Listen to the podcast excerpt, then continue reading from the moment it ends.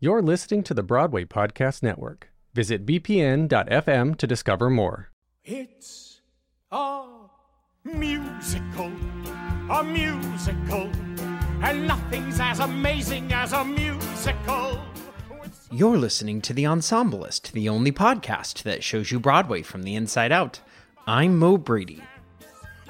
Lights, stage fights, and a dazzling chorus. Welcome back, podcast listeners. This month, we are resharing our favorite episodes from our 2017 season on Ensemblist Essentials. Think of them as the essential essentials. that spring, our co creator Nikka Graff Lanzarone and I spoke to some of Broadway's most venerable performers about the most monumental moments in the creation of a Broadway musical. In this episode, we spoke to three Broadway performers about pre production, the process that choreographers use to develop their musical staging for a show. Throughout this episode, you'll hear from Paige Faure, Dionne Figgins, and Adam Perry. Enjoy. musical, a musical, a puppy piece releasing all your bluesicles, where crooners croon a catchy tune, and limber leggy ladies thrill you till you swoon. Tonight on Mythcrackers Broadway Edition, we crack the code of how all of those sparkly Broadway dances are really made. I thought all those dance steps came from the choreographer. Wrong. All of the jazz hands and jazz squares don't come from high as divine inspiration straight to the stage? Busted. Not even the work of the late, great Bob Fosse? Nope. It's true. Theater's a collaborative art form, and often choreographers need to collaborate with other artists to create the movements, patterns, and vocabulary that end up in the shows. But as art often needs time to gestate and artists need time to ruminate, how can they let their creative juices fly on a standard four week 10 to 6 schedule? That's where pre production comes in. Pre production, or pre pro as it's commonly known, is a time for the choreography team to rehearse before rehearsals. It's a time to develop the dance vocabulary they will use to make Millie Dillmount forget about the boy, or the eggs to become dancing omelets, or for the Jellicle cats to shake their tails at the Jellicle ball. You just got more excited about that I than you did. did reading any of these other things. I did, it's true. Oh boy. On this episode of The Ensemblist, we speak to Broadway vets about what exactly happens behind the closed doors of pre production. Are we going to be myth crackers, Nikka? Quite possibly, yes. Hmm. Stay with us.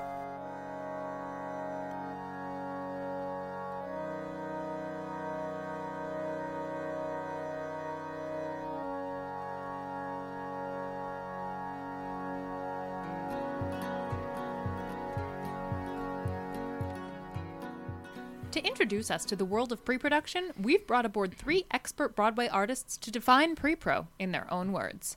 Hi, my name is Adam Perry, and I live in Astoria, Queens, New York. The textbook definition of pre pro is basically the choreographer would like to get a couple people in the room to start testing choreography and formations on a few people so that when the actual rehearsal starts and the entire ensemble is in the room, they have a map of how to set numbers and stage different parts of the show. My name is Paige Faure, and I live in South Harlem. It is a group of people that a choreographer brings together that he or she trusts to bring a piece to life in a way that's non political. It's not about can they understudy this, can they hit a high C. It's just about the creation of movement.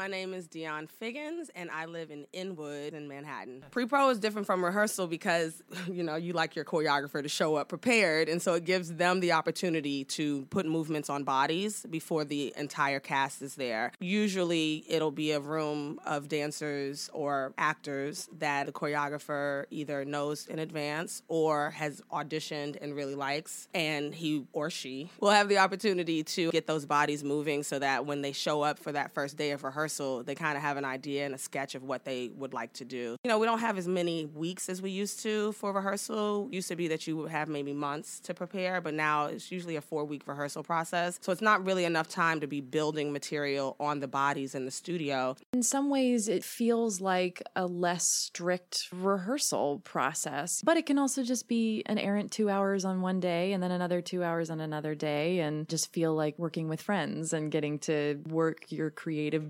juices. So, I mean, to say that there's no payoff for each person personally, you can't really say that because any work is worthy, but we also have to quantify our worthiness as artists. And that means getting money sometimes and or having a future with something and getting to do it on the grander scale that we all hope for.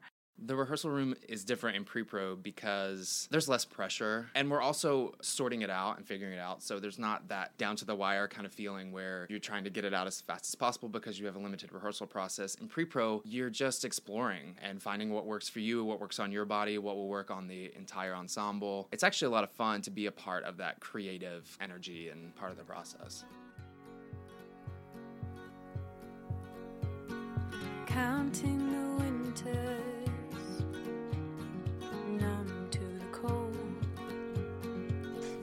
Let's talk a little bit more about the logistics that go into pre pro. I've had several pre pro experiences that have all differed in length, formality, and hours. And that's what you'll find. When you ask three different people about pre pro, you'll get three different answers. Pre pro usually takes place in a studio, could be any studio around the city. Sometimes it's the studio where you'll actually be rehearsing the show. Pre pro is usually the typical rehearsal schedule, like 10 to 6. The schedule for pre pro really depends on how much the choreographer needs to prepare in advance. My experience has been a 10 to 6 situation, Monday through Friday typically. But again, it really all depends on what the choreographer's needs are and also the bodies that he has in the studio. If you have worked with a choreographer before, you might be able to knock it out a little bit quicker because you already understand the choreographer's vocabulary and the way they work. But if it's newbies, it could be a two week process. You know, you just never know. And it depends on how much money the production has to actually pay for the pre production, also. All the times that I've done pre pro, it's always been different. There's been times when I've gotten paid because they had money because the show was going to be so extravagant that they needed a lot of pre pro time. So we actually did get paid for pre pro. And then there have been times when the choreographer just kind of paid us in lunches and chocolate, which was awesome too. And then there's been times when we didn't get any compensation. We basically formed a relationship with a choreographer that other people wouldn't have been able to do, which is totally worth it as well.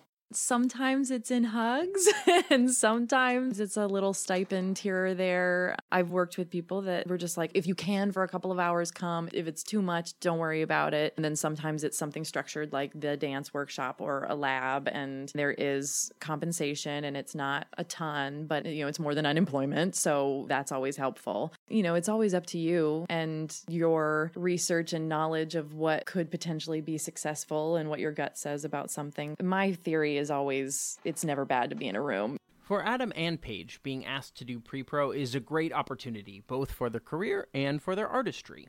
The thing about pre pro that's great is that you get to be in the room with the choreographer, and it's basically an honor to be asked because they're basically saying, We like the way you move, we like your work ethic, and we would like for you to work with us more privately than the rest of the cast so we can figure out how we want to stage the show. Even going into casting processes, people don't want to take chances anymore on people they don't know. I get it, but it is hard to break into that. I think I'm glad that we're talking about it because it's a little bit of a mystery, I think, for a lot of people. Sadness he felt, weeping at what he'd become, just a fool in the gold of the sun.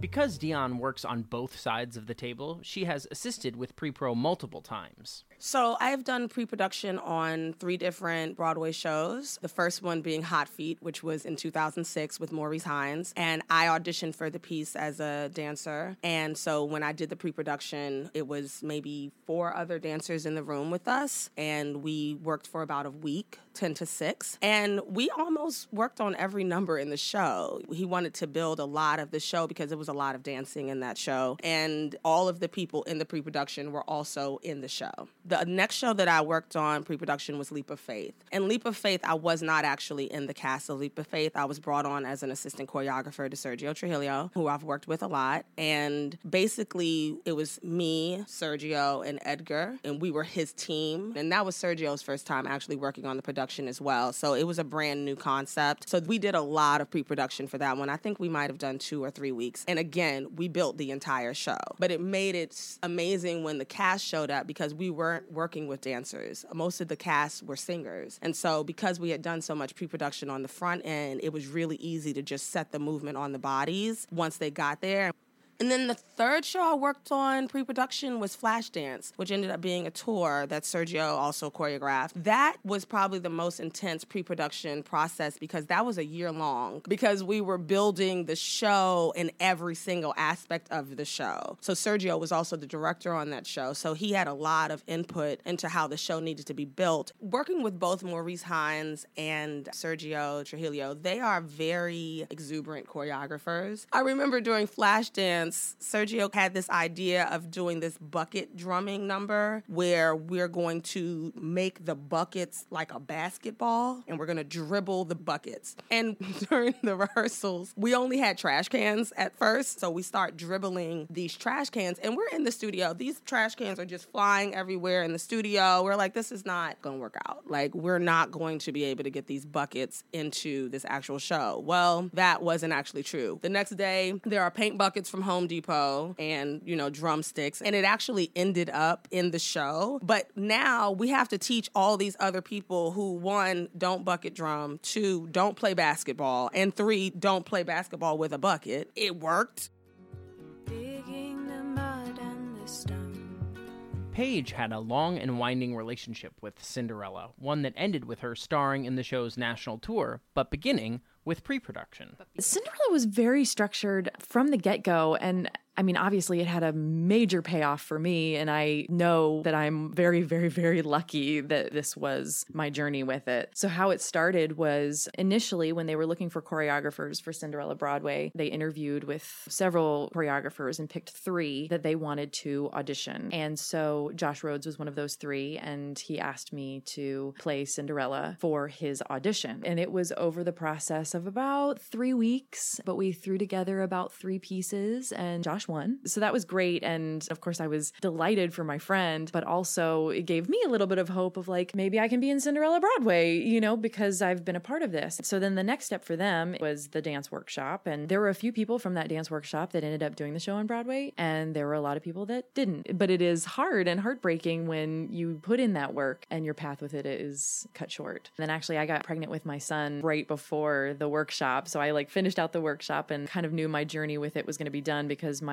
due date was literally their first preview night. Luckily for me, I was then asked to be in the ensemble of the Broadway company for a few weeks to replace somebody. And then it came back around to where when they needed a Cinderella for the summer of 2014, they asked me. And because I had sung basically the entire show for them in these pre production workshop situations, they knew what I was capable of and they knew that I understood the world.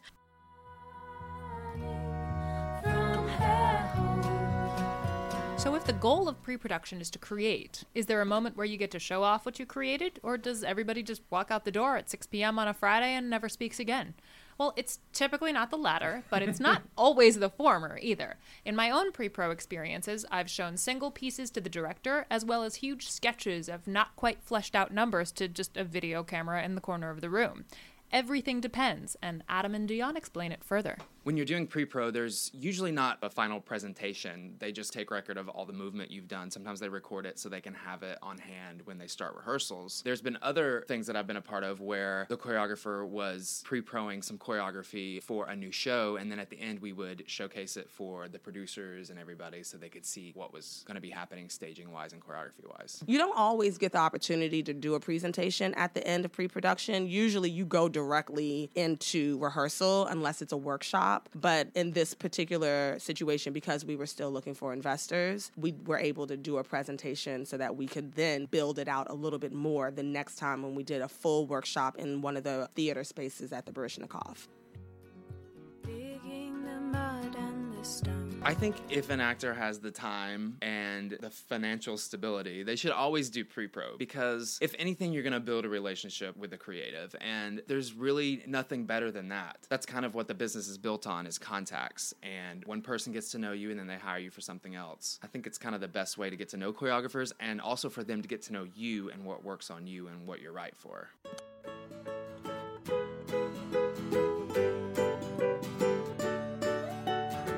Special thanks to Paige Faure, Dionne Figgins, and Adam Perry for allowing us to reshare their stories today. The Ensemblist was produced today by Jackson Klein, Evan Alexander Smith, and me, Mo Brady.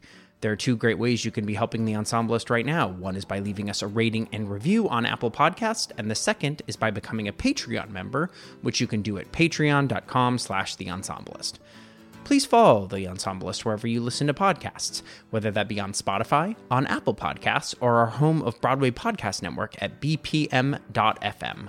You can also follow us on Instagram. Thanks for listening. Until next time.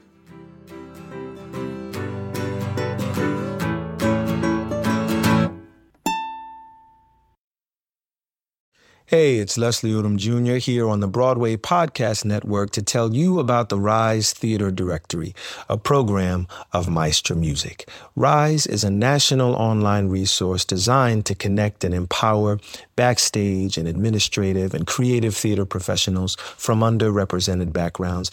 If you work or aspire to work in the theater community, this can help you find your next project. And if you hire theater professionals, search the Rise Theater Directory to find your next team. Create your profile now and get more information by visiting risetheater.org. That's theater with an R E R I S E T H E A T R E dot org because only together we rise.